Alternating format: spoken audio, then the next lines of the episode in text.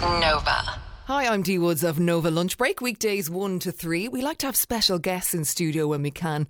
And Ross O'Carroll Kelly, creator, journalist, and author Paul Howard dropped in for a chat. What a lovely fella, and such interesting things to say from the last two decades of writing Ross O'Carroll Kelly in the newspaper and having his plays on stage at the Gaiety. By the way, the latest Postcards from the Ledge is coming back for a week due to phenomenal demand. Over the next 20 minutes or so, Paul and I talk Ross O'Carroll Kelly, of course, how he lives in his head, and what will become of him in the end. Is the end nigh? As well as the Irish writer who inspired Paul to get started on all this, and the cheesiest Christmas song conversation ever. Enjoy. Thanks for coming Pleasure in. to be here. What a year 2017 has been for you. Well, congratulations on Postcards from the Ledge having a, another run coming Yeah. next year. It's been another phenomenally successful play for you. Yeah, I'm I'm delighted it's coming back because um, I really want more people to see it, you know. And um, the the first run was, uh, I mean, it couldn't have gone better, you know. Rory Nolan uh, playing Ross O'Carroll oh, Kelly. Had Rory is, in, he's He is just born for this role, and I say Is that, a compliment? I'm not sure. oh, I mean, I say that as someone who I have Ross's he- voice in my head every hour of every day when I'm writing Hmm. Ross, and I see Rory Nolan as Ross. That when I'm writing Ross, I see and hear Rory Nolan. Um, nobody could play the part like Rory does, and you know, it's t- it's ten years since he first played Ross on the stage, and I, I just couldn't even I couldn't imagine anybody else doing it. So um, we're we're really lucky to still have him because he's a very very successful actor. He does.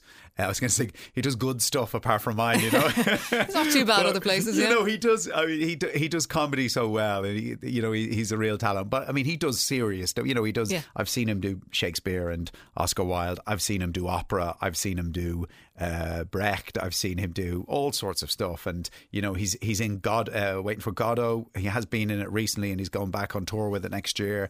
Um, so we are so fortunate uh, that ten years on, um, he's still happy to play Ross O'Carroll Kelly. Does he play him or is he just him at this stage? I mean, I remember when he was here, he was here for Breaking Dad, it was ages ago.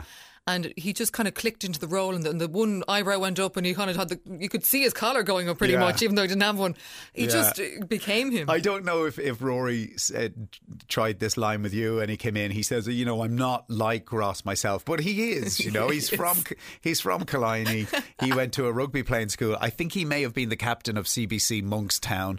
Um, Come on, like- you know, it's not a great rugby playing school, but it's a rugby playing school.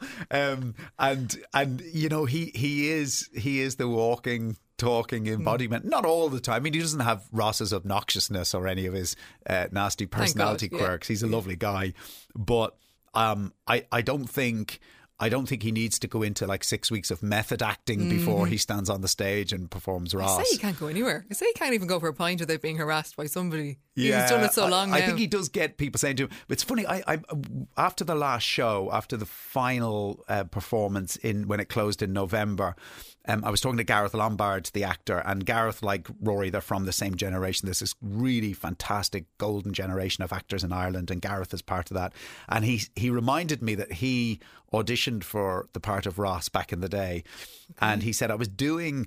He said I was doing the part uh, for the audition, and he said about halfway through, I realised I was doing an impersonation of Rory Nolan. Oh, wow, that's a compliment. So, he, he said to Anne Clarke, the producer, you know, uh, afterwards, he said, you know, are you seeing Rory Nolan for this part? And uh, she said, yeah, he's coming in next. And he said, okay, goodbye then. And the rest knew. is history. He just knew, and I knew. And Rory came in, and and when he read for the part, he he memorized this monologue. He committed this thing to memory of as a, a scene from a Ross book, and he just ranted it across the bar. It was Maureen's bar at the back of the Olympia Theatre. Yes, yeah, no, and I knew instantly I was looking at Ross O'Carroll Kelly straight away. So th- with this show, he had. Um, Standing ovations every single night. It was 19 performances, and every performance ended with a standing ovation because it's a one man show and because he plays all of the parts. He play he My does the voices of his dad, his mother, his daughter, his daughter as a child, as a teenager, and as an adult, and he just he just nails it. So I'm really happy it's coming back because more people are going to get a chance to to see just how good he is. Oh well, I know, and it's coming back uh, in April, 9th to fourteenth, just for the one week only. Yeah, it's a week. It's seven performances altogether. Okay. Um, and re- really, that's because we, you know, Rory's just so busy, and like I said, we're fortunate to get him for for the week. Well, I would if I were you and you want to see the show. Look, get your tickets now. They start at twenty two euro, which is great value, and uh, you'll be going to see and laughing in April. I've I've I've seen you say before. That you love to hear people laughing at your material, which obviously makes sense. Yeah. Uh, why wouldn't you, as a comedy writer? Yeah. Do you sneak in the back of every performance just just listen to the? I'd do that if I were you. I don't like. Unfortunately, I sneak in the front. Okay, well, yeah, it's your my, prerogative. My wife has to tell me sometimes, you know, like because I laugh. I, I go to my shows and I laugh, and and it seems really, really conceited thing to do to sit there laughing your head off at your own material. But it's actually the way brought to life. Rory tells Yeah. it, you know. And uh, when I write, when I wrote this play, when I write all of the Ross plays, I'm, I'm sitting alone in an office in Wicklow in my house, and and and eh, You're you not know, even in South Dublin. That's no, not so even in South Dublin. No, I have to go outside, you know. and I couldn't afford to live in South Dublin, unfortunately. But I sit there in the office and I write these scripts, and you never really know what's funny until you sort of take it into the room. So I, I this particular play, I wrote it last spring, and we read it uh, sitting around a table. The director and the lighting director and uh, the, the producer and all sorts of people were sitting around a table, and Rory started reading it for the first time and then you start to hear where the laughs are. But what happens between the in the transition period between us reading at the table and him putting it in front of uh, an audience is just truly extraordinary. What what he and Jimmy Fay, the director, do um, to to to to make it ready for the stage. That's what I'm laughing at. You know, hmm. I'm I'm laughing at exciting, isn't it? these Watching it jokes. thinking. I remember writing that joke, and you know, there's a thousand people around me in the theatre laughing at the way Rory tells it. It is really, really exhilarating. You know? Uh, I've never it's heard a bad word. terrifying as well. Oh, it must be. You're you're you're putting yourself out there. Well, no, worse, you're putting somebody else out there. You Well, know? with, yes, with your material. yeah, yeah, yeah, So, so you know, I don't really sleep for for maybe a week or two before a show. Like I'd sleep maybe three or four hours a night, and I'm just worried that a joke. I have these recurring dreams. You know that that. A joke will It's fall like- it's flat like or the a Leaving whole Cert all over yeah, again. yeah, Yeah, and I I have understand those. that. And then, and of course, I don't need to worry because Rory steps out there and he just has the audience instantly. You know, there, when he steps out on the stage, people start. sh- have been shouting, "You're a legend!" and before he's even opened his mouth, Brilliant. like you know, and, uh, yeah, yeah. So if you're when you're at home in Wicklow writing these these things and the phone rings, do, do you pick it up or do you answer it as as like are you in the middle of do you come out with this voice inadvertently? Almost, yeah. His voice, yeah, his voice resides in my head all the time, and it, and it, and it's and it's hellish. I do forget how to talk to people because I used to work in a in an office uh, environment. I used to work in the Sunday Tribune. And I would kind of, I work long days, sometimes 12, 14 hour days in the Sunday Tribune, especially when we were in production.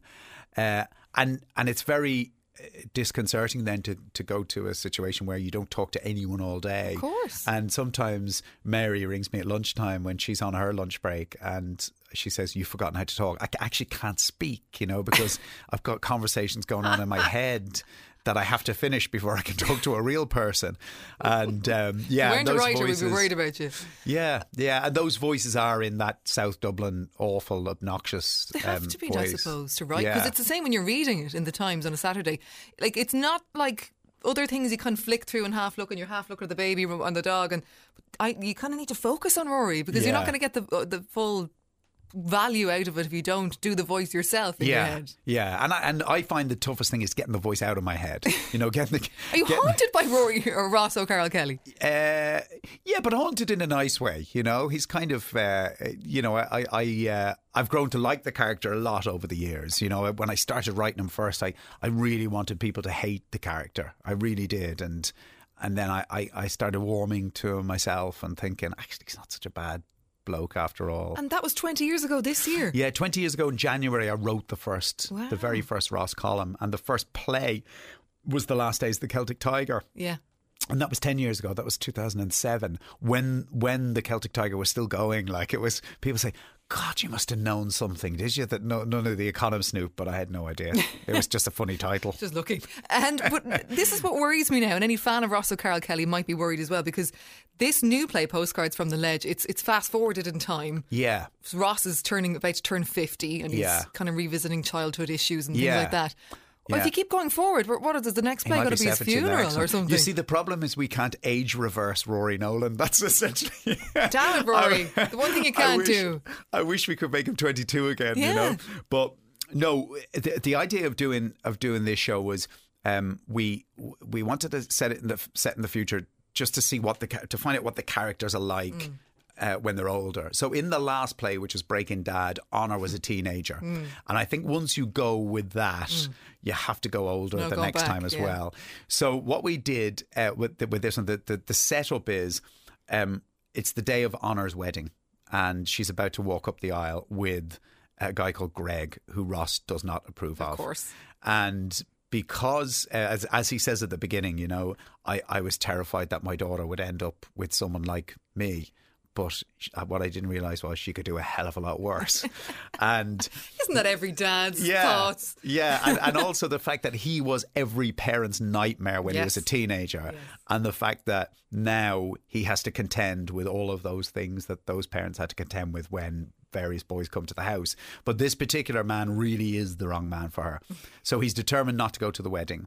So on the morning of the wedding, he's working for uh, the estate agent hook, line, and sinker, and he goes out to uh, he's called out to put a valuation on a property, 22 Glenageary Crescent, which, as it sounds, is in the middle of Sallynoggin. and when he gets there, he realizes it's his childhood home. He realizes it's the the house he spent the first 10 years of his life in.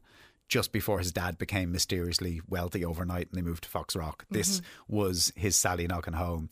So he, he kind of goes on this journey of remembrance. Yes, exactly. that brings out a lot of childhood trauma, that connects with a lot of the stuff he's going through now as his daughter is about to walk up the aisle. And the question is will he go to the wedding after all? I've talked about this with comedians before. There always has to be some element of, well, obviously truth, but but there's always has to be serious or something in comedy to make it, I don't know, m- more believable or something. Even though Yeah. you're laughing, like you're saying there, there's trauma and tragedy and coming back to to Ross. Like, are- we are we crying at this play or is it just laughter? There's yeah, there's tears. You know, there's a, Oh. there, there were a lot of people crying. Um, uh, in fact, virtually everybody around me, uh, the few times I saw it, were, was crying. Yeah, yeah. It, there's there are tears. There's lots of laughter. Don't worry. It Yeah. not It isn't. You know that they're not. They're not t- tragic tears. They're they're kind of You're just into it. Ah, tears. You know, they're t- they're emotional tears. Are people afraid to tell you stories or talk to you because they're afraid they'll either become characters or their story will end up in print someday? Yeah. Because you obviously these are real life situations, spun a little, I'm sure. I but do. I, but I see. I'm terrible because I, I put stories in my books without asking people. Of course, right? yeah, why so would you? somebody will tell me something, and sometimes I won't really remember. Uh, wh- where I heard it, but uh, it'll be a funny story. Or what I'll do is I'll say, I must ask him, can I use that story? A, a friend of mine might tell me a story. I must ask him, can I use that story? But sure, I'll write it in the meantime. And then my bo- I write my books a year in advance. So it, the, by the time the next book comes out, I've totally forgotten. And then it might be two or three years before a friend might read it and say, say Here, hang on a second. No, That's no. very similar to something that happened No, to me. no, no, nothing to so with you. No. I do it all the time. I, I met um, I met Maeve Binchy when I was about 15 and I was trying to become a I wanted to become a writer. I was still at school and she did a talk for aspiring um, writers in Dún Laoghaire Shopping Centre and uh, I remember it was there wasn't a huge number of people turned up, but there's about ten of us, and she just said, "Oh, everybody just come up and sort of sit around me." So we did, and she she explained her modus operandi to me of how she researched her books, and I just said, "That's how you do it." You know, it was so. She, what Maeve used to do was she used to bring uh, either a notebook or a dictaphone out with her, and she would record. Just always uh, switched people's on. conversations. Yeah, Um, often scrib- just scribbling notes. And she said, if you want to be a good writer, you have to be a good listener. That's Mm. the most important thing if you want to be a good writer. And she said, listen to conversations and not the sort of scripted conversations you hear on television or on radio. Listen to real, Mm. Real conversations, the politics of the conversation, who's dominating, who's putting their view across more forcefully, who's more passive. Of a psychologist, really, aren't you? Yeah, she was. She was. Maeve was really extraordinary, and it, you know, it's no. She was such an intuitive person as well. It's no coincidence she was able to write the books that she was. Um, and so yeah, so really everything, uh, especially in those early Ross O'Carroll Kelly books where he's at school and college. Everything really happened, just not to me. It hap- they, those things happened to other people. And you're never saying who. Uh, Some of them I don't know them. I overheard them on the 46A. See, you've got to be careful when you're out in the public. Paul Howard could be lurking behind you on the bus. To a much lesser extent, that happens in my life because Marty Miller does Morning Glory here on Nova. And we're married. Hmm. So anything that happens in our life, I have to actually stop down and go, do not talk about this on the radio, depending on the situation. Or you can say that bit, but just don't say that bit. So, but obviously, it's real life. You have to just Yeah. go with the flow. That's fair yeah, enough. exactly. Um, you uh, again, as we were saying, 2017 has been a big year. The book Operation Transformation. Do you, Yeah. do you know you've something in common with U2? You both put projects aside when that fella got elected to power and Yeah. redid them. Yeah. Them their last album that just came out last week, and Yeah. you with the book. You, did, did that really happen? You said, "Oh God, it did. here, yeah, I tore board. it up and started again. And I knew I was going to have to as well. Um, I, I write my books. I'm writing next year's book, which will come out next September. I'm writing it at the moment. And usually this time of year, I'm just finishing. Mm. So when the the Operation Transformation was about 10 chapters long and Trump was elected, I think when I was maybe eight chapters into it. And at the end, I try to keep my books topical. Like I always like to, you know, Celtic Tiger and then Return to the Economy and all that. I always like to bring these things into the books and anything that's sort of happening politically at the time. There's a lot to work with lately, isn't there? So, tr- so the Trump thing happened, and I had this plan that Charles was going to. He had this wig that he put on his head, and he was going to become this right wing politician with all these really extreme views, like. He thinks that women should be forced to resit their driving tests every 12 months This- to prove their competence to drive. Unfortunately, this, this nothing seems impossible anymore. Well, this is what scares And us. that's it. You, you know, it's satirical, but sometimes reality is actually beyond satire. It's Where's beyond its reach. now? Like you know? satire is becoming more. Yeah, and the other so the other thing was he wanted to build this wall around Cork, um, to. To, uh, which I've discovered since Cork people actually think it's a great idea because it'll keep troubling people out. Um, of course they do. But, but so I'd fi- so I'd, I finished it, and it was last Christmas, and I had a sense that I hadn't really captured what was happening. You know, I just had a sense that I'd missed. And we went, uh, so I went away for Christmas. And uh, after Christmas, I, I was in Australia for a couple of weeks. I was visiting some family there. And I just had this moment. I was in Melbourne and I just had this moment. I said, I want to go home and rip it up and start again. Mm. And I'm I'm really lucky. I've got I've got a great publisher in Penguin and just a fantastic editor in Rachel Pierce. Um, if I say to Rachel Pierce, I want to rip the entire book up and burn it and write 120,000 new words, she will say, "Great, go for it." But like you know that that mm. that it was that nobody said to me, "Yeah, but your deadline is already mm, passed." They said it's more important to get a book that's right. So it nearly killed me. Like I died, I I died writing that book. You must have. Um, but I'm I'm really happy with it. You know, it's it's it. You know, I I mean, I, I insofar as I'm a judge, I can be a judge of my own work. I think it's the strongest the strongest Ross book I've written.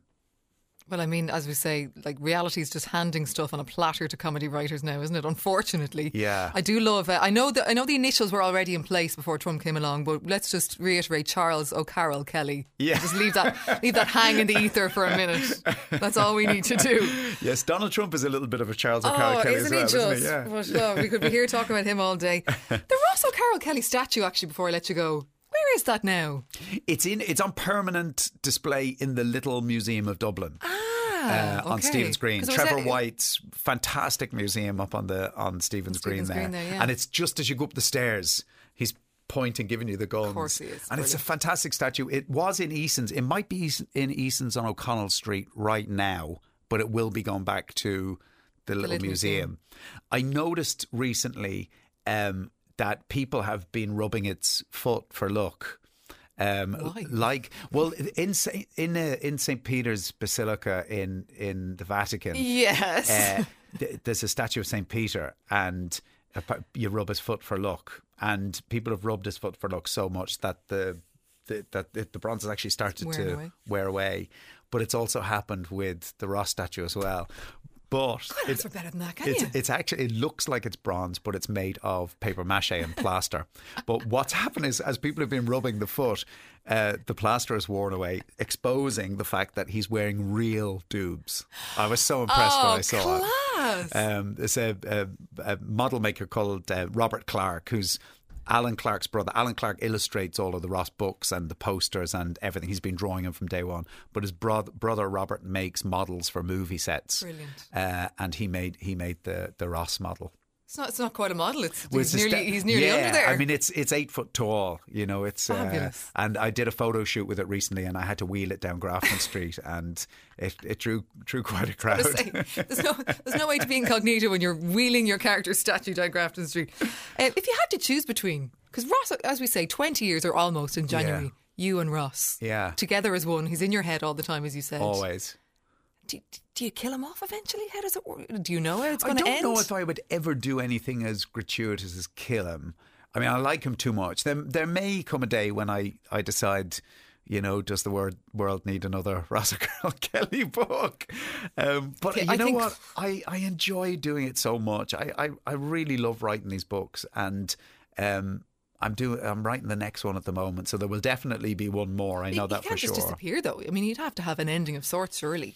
Yeah, I don't. You know, I read a lot of um, I, any sort of long running series. I'm always interested in in what the author has to say. Like, so I'm a huge fan of the of PG Wodehouse's um, books, especially the the Jeeves the Jeeves and Wooster Mm. loves them, yeah. series.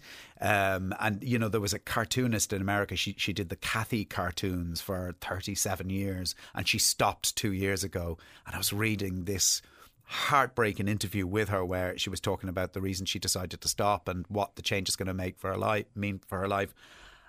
And as I read it, I just kept thinking, that's going to be me one day. One day It's I will have to come to that decision and I will feel just as sad.